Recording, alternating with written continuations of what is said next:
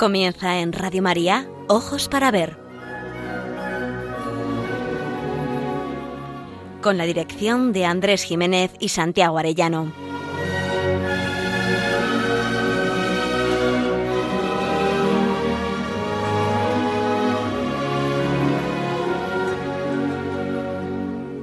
Muy buenos días. En esta Semana Pascual saludamos a todos nuestros oyentes en una nueva edición de Ojos para Ver, que emitimos desde Pamplona para Radio María el primer y tercer martes de cada mes. Es un programa realizado por Santiago Arellano y Andrés Jiménez y hoy está con nosotros acompañándonos María Luisa Luquín junto con nuestro querido amigo en el control técnico Miguel Ángel Irigaray. Nos dirigimos a todos ustedes con un deseo principal, aprender a mirar para aprender a vivir.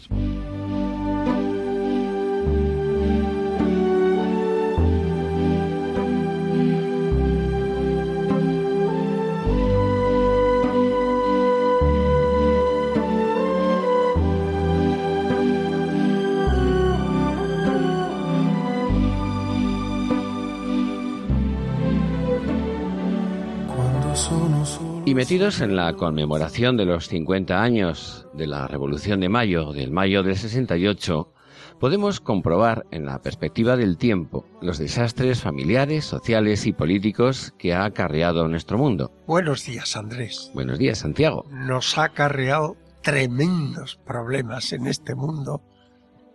Las consecuencias de esa, no de la conmemoración, sino de la celebración de esos 50 aniversarios de mayo del 68. Estamos a un mes ya de los 50. Casi.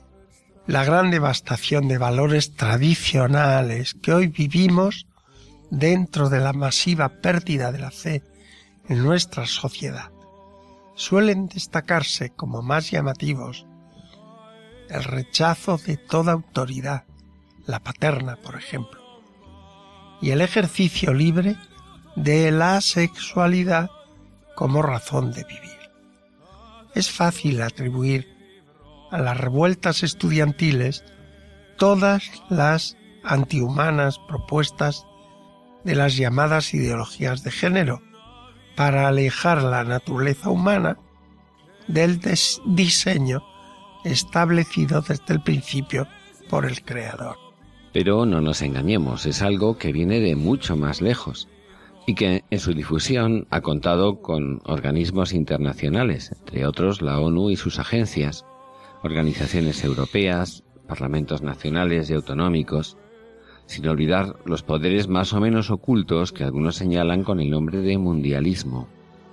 Se trata de una batalla frontal que trata de destruir la civilización cristiana y en definitiva contra el designio de Dios creador y redentor sobre la persona, el matrimonio y la familia, la tierra y si se tercia el universo entero. Reciente aún el centenario de la revolución comunista, hemos de olvidar la naturaleza perversa de una ideología cuyos errores tan certeramente anunció a los tres pastorcillos la Virgen de Fátima y su extensión por todo el mundo si no aplicábamos los remedios de la oración, de la consagración al Inmaculado Corazón de María y la penitencia. Luminosa es la denuncia que realizó Whitaker Chambers, es militante del Partido Comunista, en su obra El Testigo, publicado en 1952. Resumió la denominada Guerra Fría como una lucha entre dos religiones irreconciliables, la fe en el hombre y la fe en Dios. El comunismo, heredero de las filosofías idealistas de los siglos XVIII y XIX, asumió como postulado indiscutible que la mente liberada del hombre, por la única fuerza de su inteligencia racional y su voluntad puede redirigir el destino de la humanidad, reorganizar la vida del hombre y del mundo hasta convertir en innecesario y enemigo al mismo Dios. Lo tremendo es que esta visión utópica sedujo y sigue seduciendo a tantos contemporáneos, intelectuales o simples mortales, que ignoraron las atrocidades comunistas y se convirtieron en apologistas y compañeros de viaje de una concepción del hombre que aún destruida la URSS sigue actuando, además de en los países de régimen comunista, en el pensamiento dominante del mundo occidental. Pero yo, Santiago, eh, ante un programa que se supone que tiene por asunto principal el arte, yo te preguntaría, con esto que estamos iniciando, ¿no nos alejamos de nuestro tema al hacer estas reflexiones? ¿Qué podemos hacer desde este programa de ojos para ver sino acudir al espejo, al espejo mágico del arte para encontrar una respuesta como luz que brilla en las tinieblas, convencidos de que la belleza con minúscula es el lazarillo que, cogiéndonos de la mano, nos lleva a la belleza con mayúscula, que no es sino la cara del bien y de la verdad, o sea, Dios. Ustedes saben que hay en el mundo, en apariencia hoy, se divide en dos actitudes generalmente contrapuestas.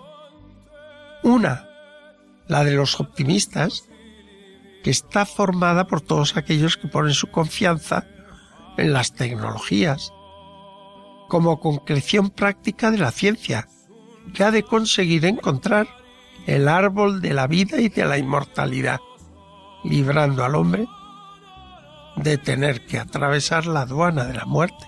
Y la otra actitud es la de los pesimistas. Y saben quiénes lo nutren mayoritariamente. Pues aunque les parezca extraño, los artistas, los que forman el mundo del arte contemporáneo. Muchos de ellos niegan que la vida humana tenga alguna finalidad, propósito o valor, por lo que renuncian a buscar propuestas positivas y esperanzadoras. El arte en general está empapado de pesimismo cuando el artista piensa que ha renunciado a buscar la belleza y ha optado por dejar un testimonio de su existencia. Recuerdan el grito de Munch. Es un ejemplo paradigmático.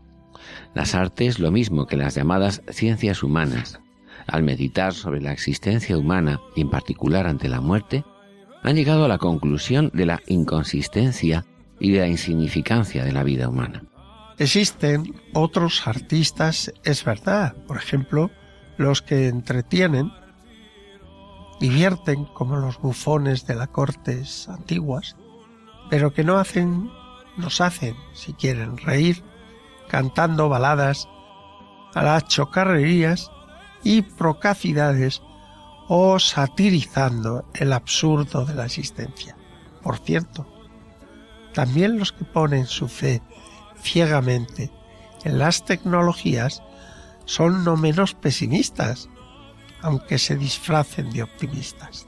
También ellos piensan en su fuero interno que la vida no significa nada y que todo volverá a la nada. Entonces, entonces actúan centrados en el momento presente, como si todo lo demás no fuera verdad.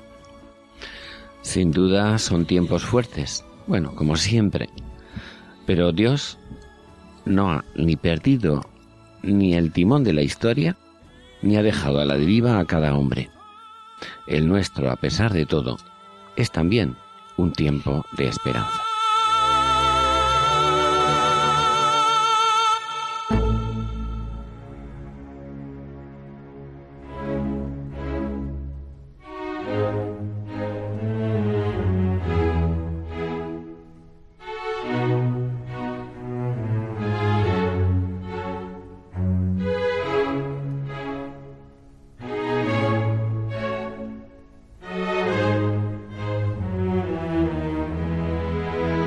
Para ver, el don de la belleza. Andrés Jiménez, Santiago Arellano.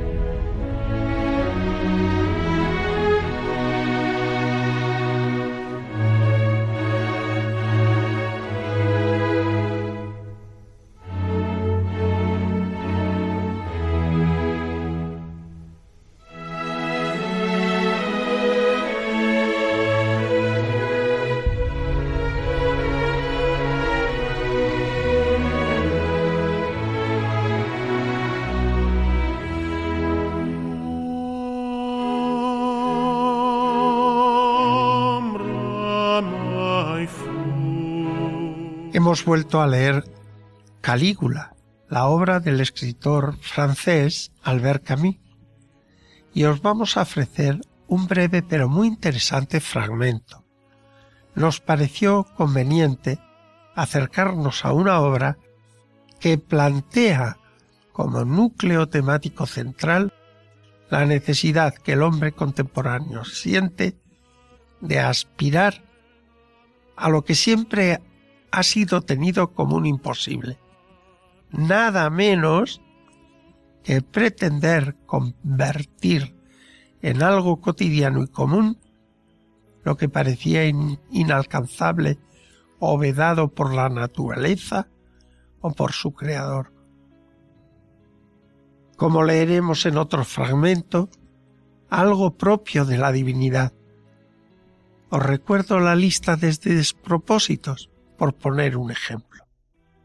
Las ideologías que anteponen el deseo a la naturaleza sexuada del ser humano. La tragedia de Camille plantea cuestiones claves para comprender asuntos polémicos de plena actualidad en nuestros días. Aunque la escribió en 1937, se representó en París en el 44, todavía durante la Segunda Guerra Mundial, y Hitler además resistiéndose a ser derrotado. La publicación en su versión completa es de 20 años después, de 1957. ¿Qué le movió a Camus a elegir a Calígula, aquel emperador tercero de la familia Julia Claudia, fundada por el gran Augusto, como protagonista de su filosófica tragedia? Al emperador de Roma que reinó durante cuatro años, del 37 al 41 después de Cristo, lo consideraron los contemporáneos como un loco. Y como tal lo veremos actuar y ser tenido por los personajes que actúan en la ficción, pero su locura, según Camus, no consiste en el desequilibrio psíquico de un enfermo mental, sino en el talante de un visionario que ha caído en la cuenta de que el auténtico poder de un emperador no se manifiesta en ordenar el imperio conforme a lo esperable, sino en cambiarlo todo contra la naturaleza de las cosas. Como dice en el fragmento que leeremos a continuación, el mundo, tal como está, no es soportable. Hacer lo esperable no es signo de poseer la omnipotencia del imperio. Una expresión se convierte en el símbolo de sus ambiciosas pretensiones. Traedme la luna, o sea, algo que no sea de este mundo. Camille es un filósofo del existencialismo más nihilista y radical. Muestra lo que es el ser humano cuando su voluntad de poder desea imponerse más allá de los límites de la naturaleza y de la vida moral, en un mundo carente de sentido, aunque ello acarree destrucción, violencia y muerte pero al mismo tiempo muestra, sin pretenderlo, que nuestras esperanzas no pueden estar fundadas plenamente en este mundo, sino en algo que está más allá, como él dice, la dicha, la inmortalidad, algo descabellado quizá, pero que no sea de este mundo. Un segundo motivo posible de su elección son los desórdenes amorosos que Calígula no sólo no ocultó nunca, sino que hizo gala de ello es tremendo. Tuvo como amantes incestuosas a sus tres hermanas. Aunque Camille sólo menciona a Drusila, que al morir inesperadamente se convierte en el suceso que da origen a la trama de la obra. Pero no es el amor el asunto de la tragedia, ni sus desórdenes morales.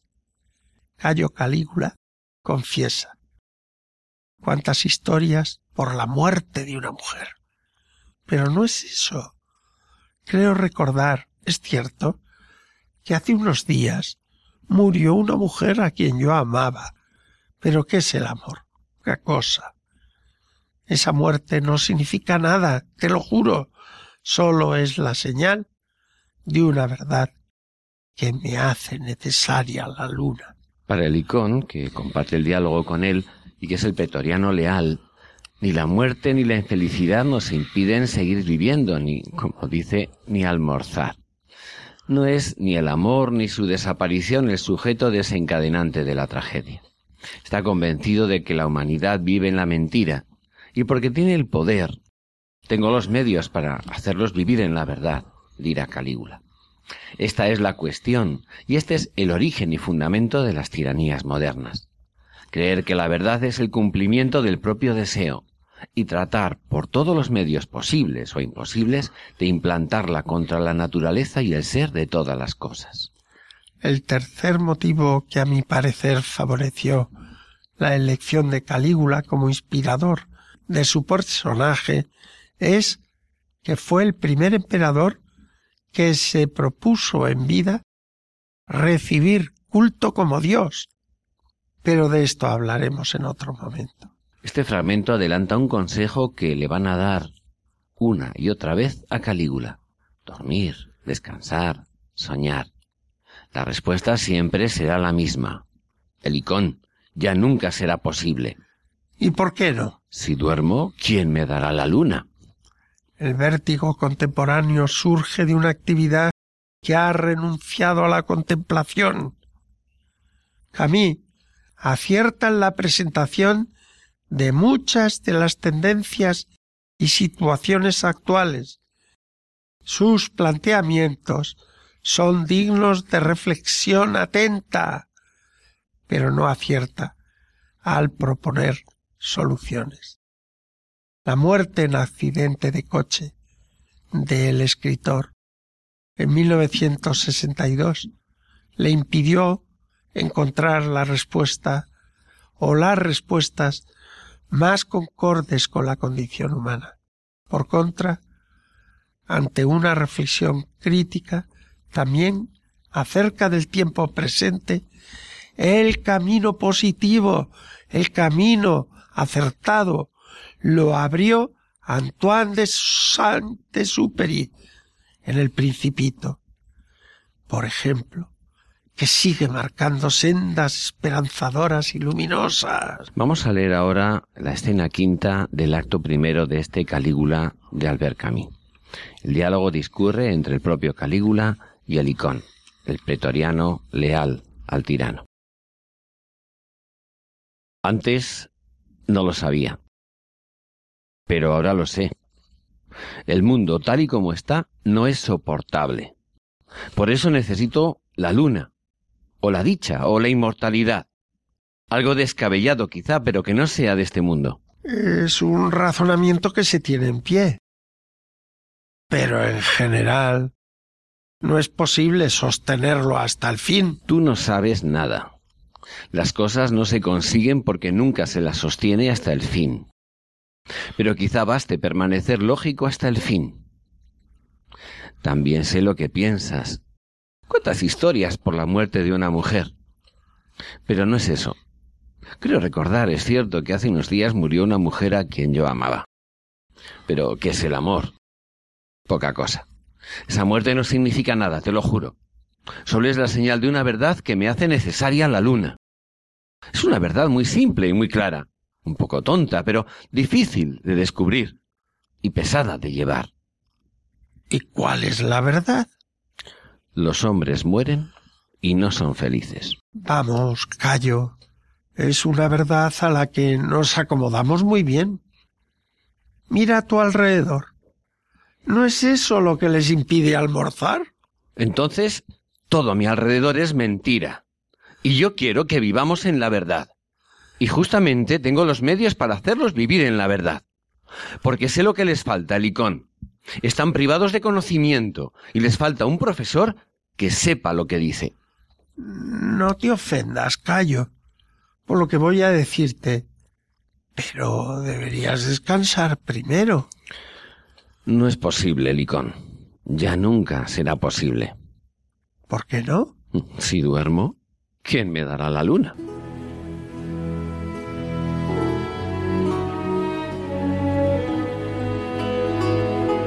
Aprender a mirar. Ojos para ver. Radio María.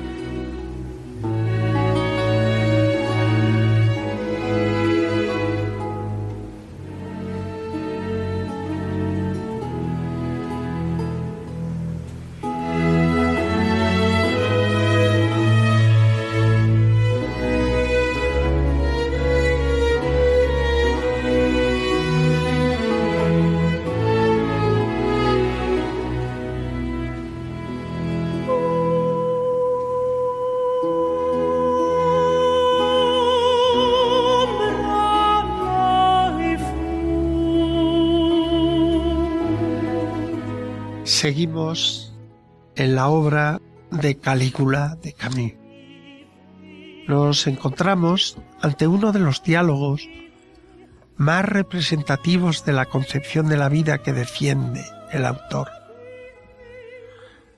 El desazonante debate entre Calígula y Cesonia, antigua amante que se mantiene fiel a pesar de desdenes y desplantes, nos muestra la idea que se va desarrollando entre los coloquios y la trama. ¿De qué me sirve este asombroso poder si no puedo cambiar el orden de las cosas, si no puedo hacer que el sol se ponga por el este, que el sufrimiento desaparezca y que los que no nacen no mueran y los que nacen no mueran? No se trata ni de locura ni de extravagancia. Se trata de la consecuencia lógica en que concluye una premisa filosófica que apartó a Dios de la medida del hombre y del mundo.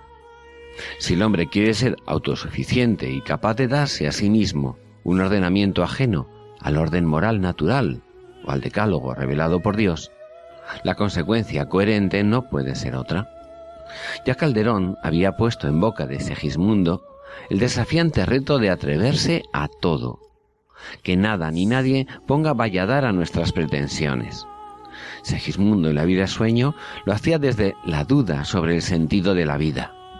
Calígula desde la certeza de la inconsistencia de todo, ante la cual no valen los engañosos aturdimientos del soñar, dormir o descansar. Cesonia habla desde la prudente cordura del ir tirando de procurar que la dureza del vivir no se vea incrementada por un mal provocado o más directamente amar lo que aún puede ser amado y añade lo posible también merece una oportunidad. Para el Calígula de Camí, no asumir la realidad es distraerse, vivir despreocupado. Y también, ¿por qué no intentar lo que es imposible? El poder y la libertad aspiran a convertirse en la medida de todas las cosas, capaces de hacer y deshacer sin límites. Pero, ¿y si no tengo influencia sobre el orden de este mundo? He aquí el desafío, hacer posible lo imposible. Es el peor para los hechos que se atribuye a Hegel. No estamos ante disquisiciones de pasatiempo. El fundamento filosófico de la cultura moderna y contemporánea basada en el ideal de la autosuficiencia del hombre, no tiene otra salida coherente. Después, tiranos diversos que se lo toman en serio han puesto en práctica sus aspiraciones, se llamen Stalin, Hitler o Ceausescu, por decir alguno. Y esto explica los horrores del siglo XX y los que empiezan a manifestarse en el XXI. El humanismo ateo ha pretendido hacer del hombre la medida autosuficiente de todo, convertir la voluntad y el deseo en instrumento de dominio. Ha propuesto como modelo el hombre que se hizo a sí mismo. Ideal imposible, desagradecido con los padres, desconsiderado con los amigos e impío con Dios. En los aspectos más profundos de la dialéctica materialista de la ideología que se enfrenta a la realidad de la naturaleza sexuada del hombre y de la mujer, subyacen las aspiraciones de Calígula. Haré a este siglo el don de la igualdad, y cuando todo esté nivelado, lo imposible al fin en la tierra, la luna en mis manos, entonces quizá yo mismo esté transformado y el mundo conmigo. Cesonia arguye atinadamente. ¿No podrás negar el amor? La respuesta de Calígula es descorazonadora. ¿El amor, Cesonia? He aprendido que no es nada. Ah, por fin voy a vivir ahora. Vivir, Cesonia. Vivir es lo contrario de amar. Poco antes ya, Cesonia se había indignado contra la idea. Pero eso es querer igualarse a los dioses. No conozco locura peor. A lo que Calígula responderá, Tú también me crees loco. Y sin embargo, ¿qué es un dios para que yo desee igualarme a él? Lo que deseo hoy con todas mis fuerzas está por encima de los dioses. Tomo a mi cargo un reino donde lo imposible es rey. Y Cesonia le advierte, no podrás hacer que el cielo no sea cielo, que un rostro hermoso se vuelva feo, un corazón humano insensible. Y un poco después, hay lo bueno y lo malo, lo grande y lo bajo, lo justo y lo injusto. Te aseguro que todo esto no cambiará. Calígula confiesa la aspiración que define nuestra cultura desde la sociología que surge en el Renacimiento. Mi voluntad es cambiarlo. Lo demás será un problema de definición programática. Quiero mezclar el cielo con el mar, confundir la fealdad y la belleza, hacer brotar la risa del sufrimiento y después técnicas de persuasión y de propaganda. Te lo digo yo y te invito a una fiesta sin medida, a un proceso general, al más bello de los espectáculos. La locura queda vestida de frenesí. Los hombres lloran porque las cosas no son lo que deberían ser. Déjate, Sonia. Pero quédate cerca. Haré lo que quieras. A mi edad se sabe que la vida no es buena. Pero si hay mal en la tierra, ¿a qué querer aumentarlo? Tú no puedes comprender. Qué duro, qué amargo es hacerse hombre. Hay que dormir, dormir mucho, dejarse llevar y no cavilar más. Velaré tu sueño. Al despertar, el mundo recobrará su sabor para ti que tu poder sirva entonces para amar lo que aún puede ser amado. Lo posible también merece una oportunidad. Pero para eso se necesita el sueño, la despreocupación. No es posible. Es lo que uno cree cuando está rendido de fatiga. Llega el momento en que la mano vuelve a ser firme. Pero hay que saber dónde posarla. ¿Y qué me importa una mano firme ¿De qué me sirve este asombroso poder si no puedo cambiar el orden de las cosas? Si no puedo hacer que el sol se ponga por el este, que el sufrimiento decrezca y que los que nacen no mueran. No, Cesonia. Es indiferente dormir o permanecer despierto si no tengo influencia sobre el orden de este mundo. Pero eso es querer igualarse a los dioses. No conozco locura peor. Tú también me crees loco. Y sin embargo, que es un Dios para que yo desee igualarme a Él. Lo que deseo hoy con todas mis fuerzas está por encima de los dioses. Tomo a mi cargo un reino donde lo imposible es rey. No, no podrás hacer que el cielo no sea cielo, que un rostro hermoso se vuelva feo, un corazón humano insensible. Quiero mezclar el cielo con el mar, confundir fealdad y belleza, hacer brotar la risa del sufrimiento. Hay lo bueno y lo malo, lo grande y lo bajo, lo justo y lo injusto. Te aseguro que todo esto no cambiará. Pues mi voluntad es cambiarlo. Haré a este siglo el don de la igualdad, y cuando todo esté nivelado, lo imposible al fin en la tierra, la luna en mis manos, entonces quizá yo mismo esté transformado, y el mundo conmigo. Entonces, al fin, los hombres no morirán y serán dichosos. No podrás negar el amor. El amor, Cesonia. He aprendido que no es nada. El otro tiene razón. El tesoro público. Lo oíste, ¿verdad? Todo empieza con eso. Ah, por fin voy a vivir ahora. Vivir, Cesonia. Vivir es lo contrario de amar. En ojos para ver, momento para la pintura.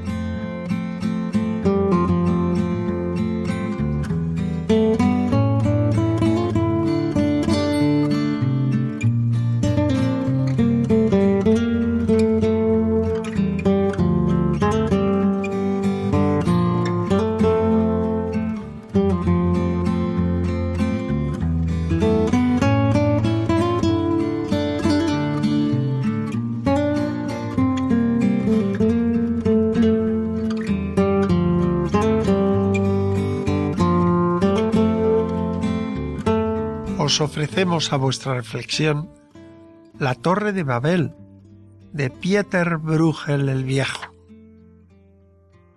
En el libro del Génesis se nos narra uno de los episodios de mayor calado simbólico en la historia cultural de la humanidad.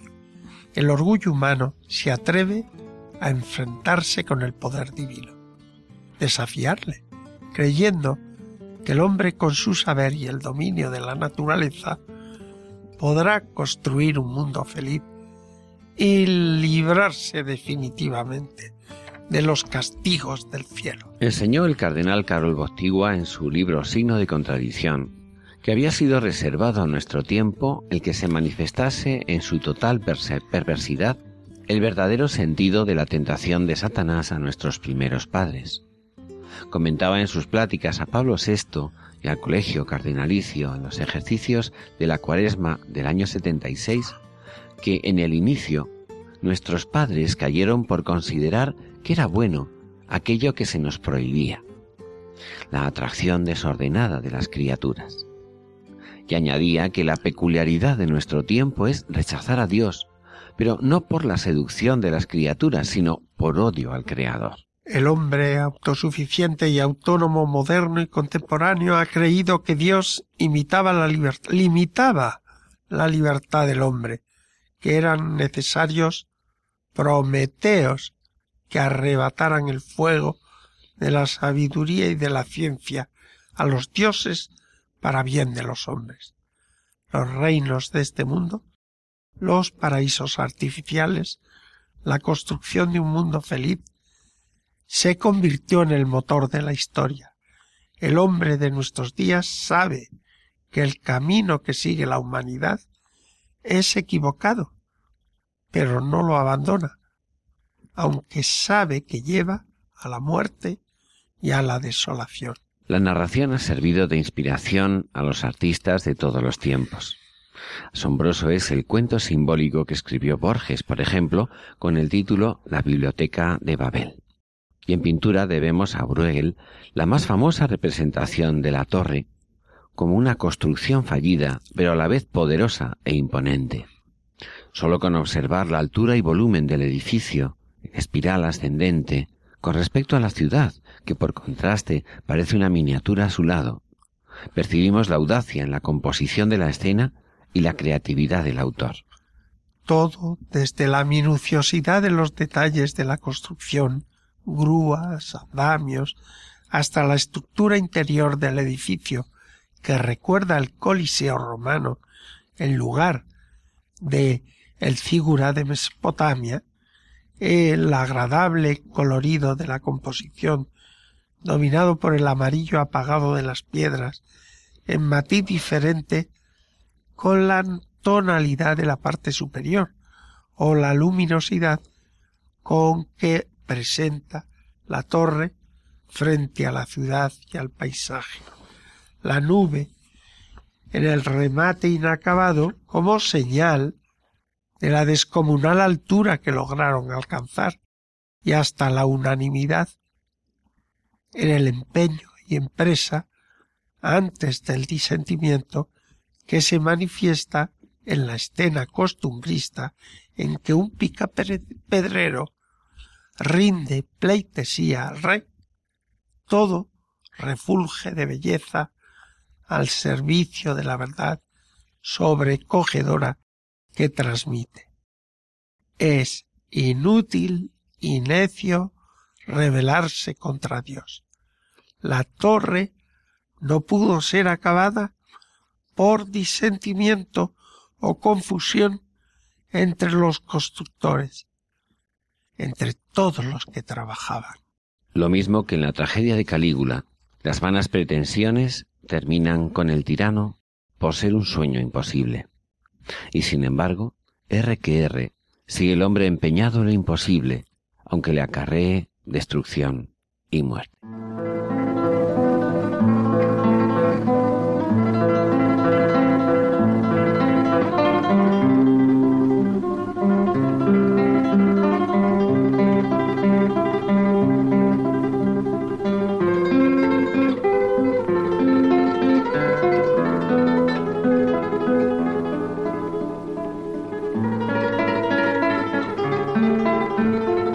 Momento para la poesía.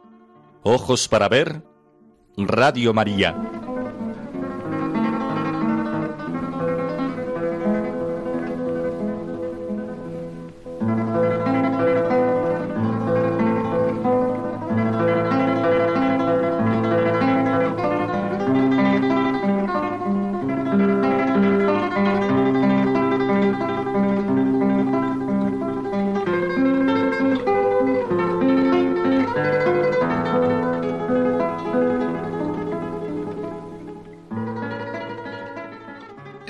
Poeta católico don José García Nieto sintetizó en dos sonetos el proceso histórico de la creación artística, contraponiendo la plenitud de los tiempos de fidelidad a la fe con el vacío que ha supuesto la rebeldía contra Dios, o al menos de espalda a Dios, del artista en el mundo moderno y contemporáneo.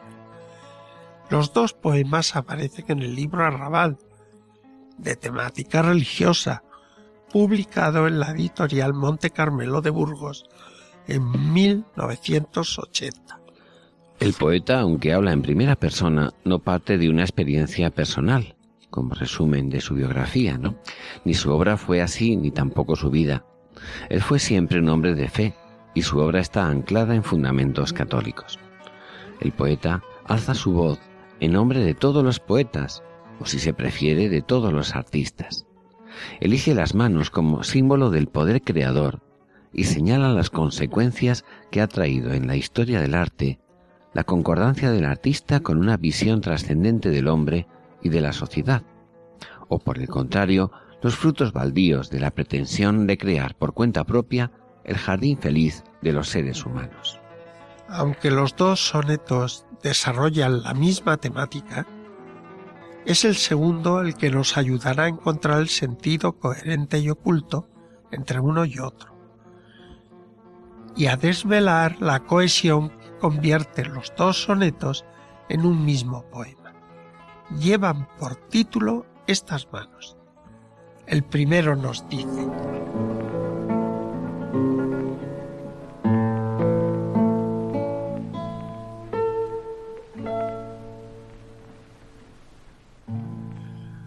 En la tarea fuiste tú el primero y me dijiste, mira este es el hombre. Me diste la pasión y con su nombre la posibilidad del alfarero. Imagen era tuya y semejanza en ti mismo. Creé como creaste. Tomé del mismo barro que tomaste y alcé una criatura a la esperanza. Hace ya mucho tiempo, ¿merecía la pena hacerse Dios de cualquier modo para acabar en estos sueños vanos? Qué hermoso fue crear cuando creía. En mis manos estuvo el amor todo y todo se me ha ido de las manos.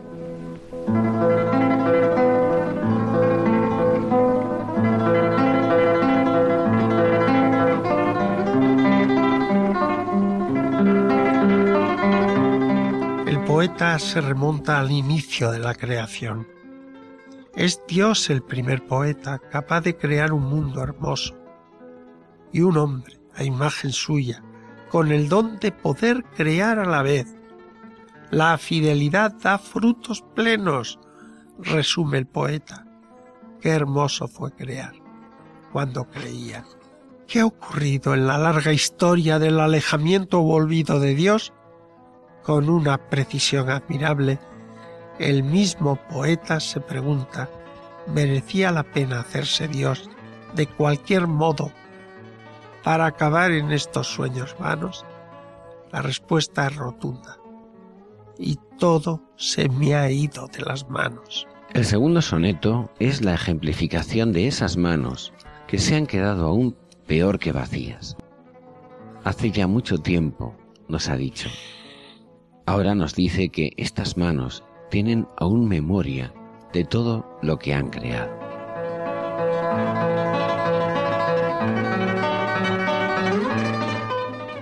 Estas manos que tienen aún memoria, que alojan la pasión y han provocado un bosque, un fuego, un viento arrebatado. ¿Qué son sino temblor, cárcel y escoria? Una tierra adelantan, una orilla del arrabal, del terraplén oscuro, arañan azucenas en un muro de cal donde se asoma ya la arcilla. Estas manos que alzaron la belleza, que hicieron del amor su fortaleza y eran la eternidad de un tiempo breve. Torpes y abandonadas y distantes, pasan sobre la nieve como antes y ahora saben del frío de la nieve.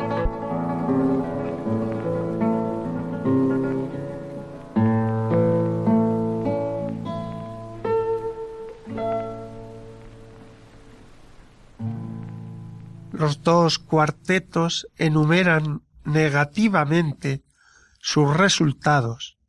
Un bosque, un fuego, un viento arrebatado. Pero si las tres imágenes nos pueden suscitar algo grato o deslumbrante, el poeta inmediatamente anula su posibilidad. ¿Qué son sino temblor, cárcel y escoria? Un paso más.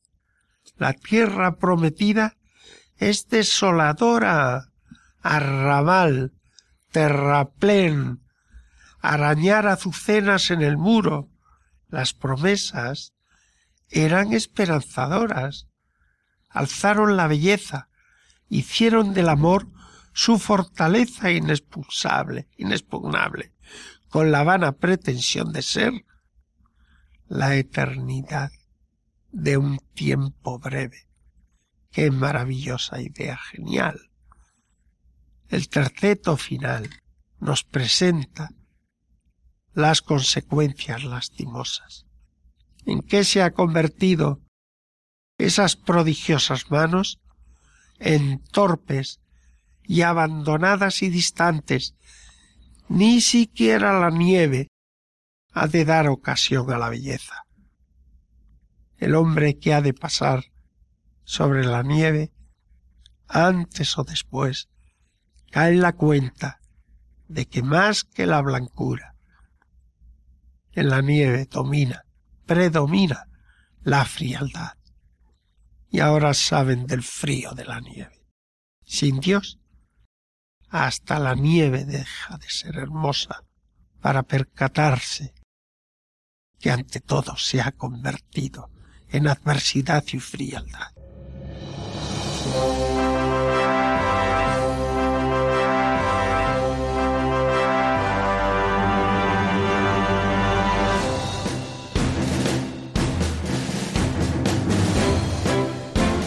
El camino de las artes. Ojos para ver.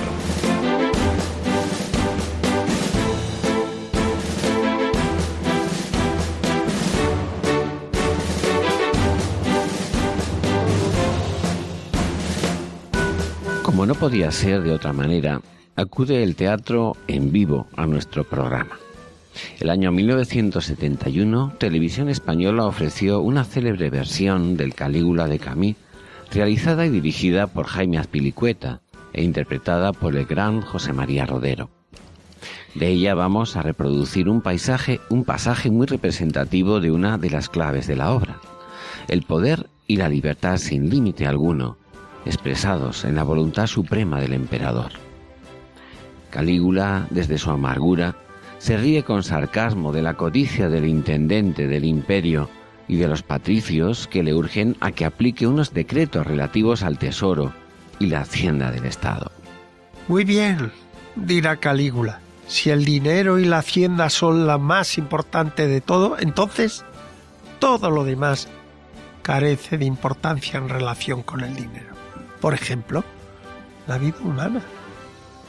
Y en su locura el emperador aplica esta lógica implacable, sin límite moral alguno que lo impida. Dictará un decreto para que todos los propietarios del imperio hagan testamento de sus bienes a favor del Estado y acto seguido ordenará que sean eliminados de forma aleatoria. Si nada tiene valor ni importancia, pues no la tiene y punto.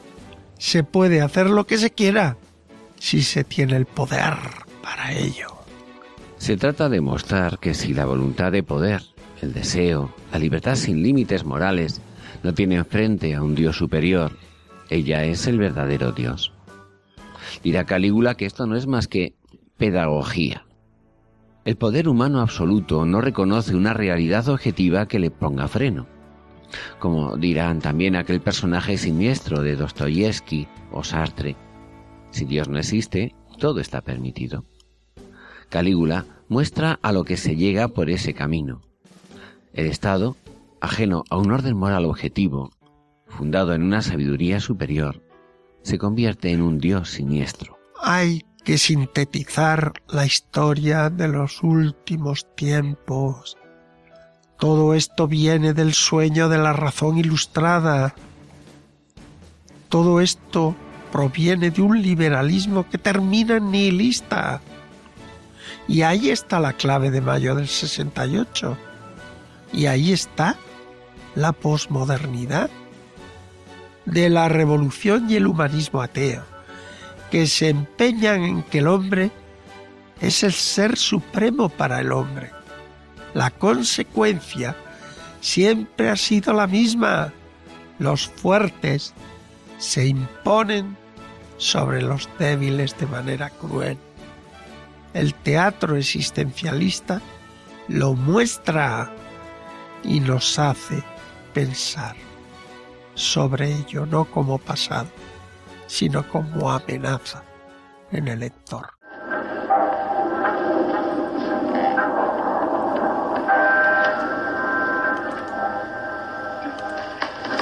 Te buscábamos, César. Ya lo veo. Nosotros. ¿Qué es lo que queréis? Estábamos intranquilos. ¿Con qué derecho? Pues ya sabes que tienes pendientes unos asuntos de Hacienda. La Hacienda. Pues claro, es verdad. Es importantísima. Ya ves, César. ¿Verdad, Cesonia, que la Hacienda es importantísima? No, Calígula. Es algo secundario. Lo que pasa es que tú no entiendes nada de todo esto. La Hacienda es de un interés capital. Todo es importante. La Hacienda, la moralidad pública, la política exterior, el abastecimiento del ejército y las leyes agrarias. Te digo que todo es capital. Y todo en el mismo plano. La grandeza de Roma y tu artritismo. Voy a arreglarlo todo. Ven acá, intendente. Te escuchamos, César. Tú me eres fiel, ¿no es eso? Pues bien, voy a someterte a un proyecto. Vamos a revolucionar la economía política en dos fases. Te lo explicaré, intendente, cuando se hayan marchado los patricios.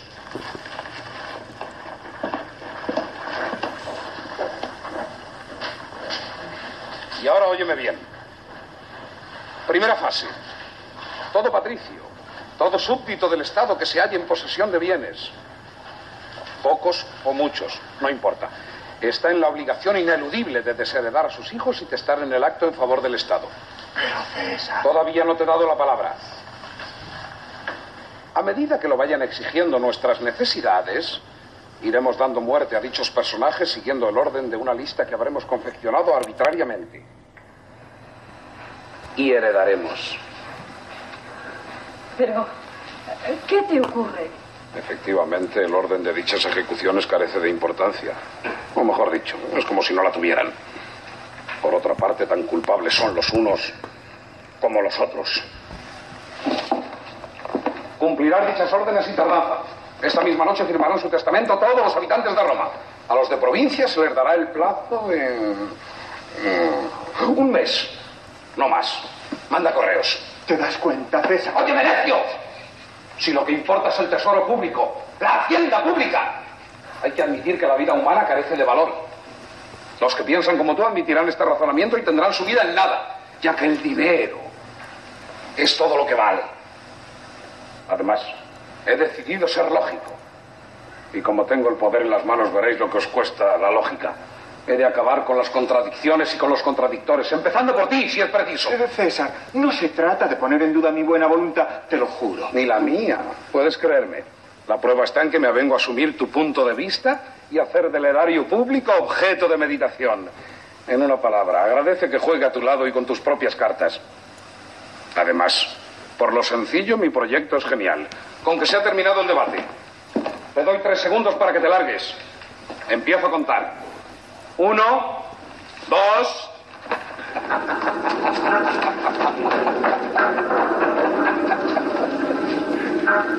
No te reconozco. Era una broma, ¿verdad? No es exactamente una broma. Es pedagogía.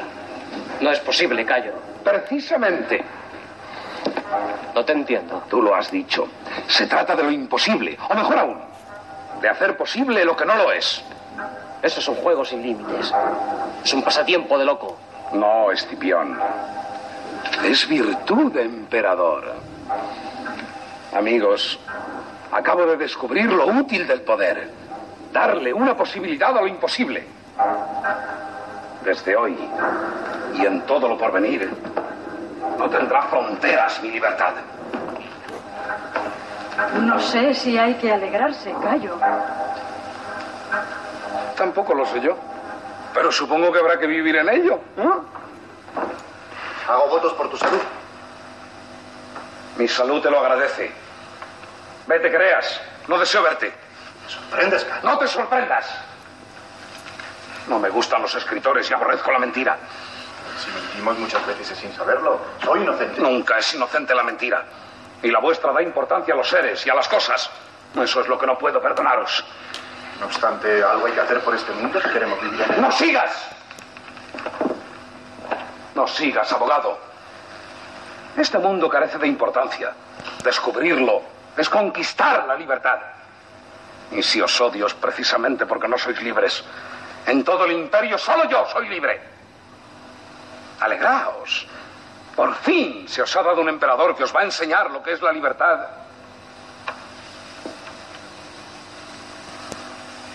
Y que con ello empieza una prueba muy grande.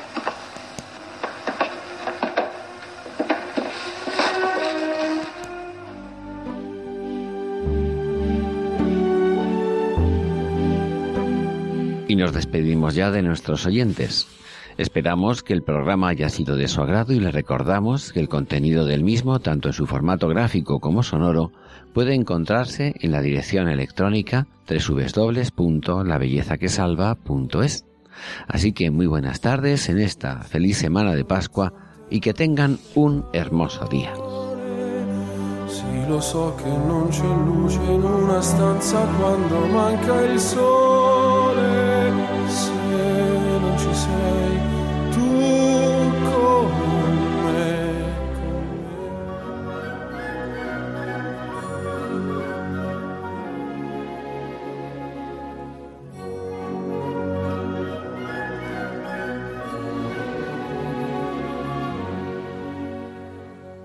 Finaliza en Radio María Ojos para Ver.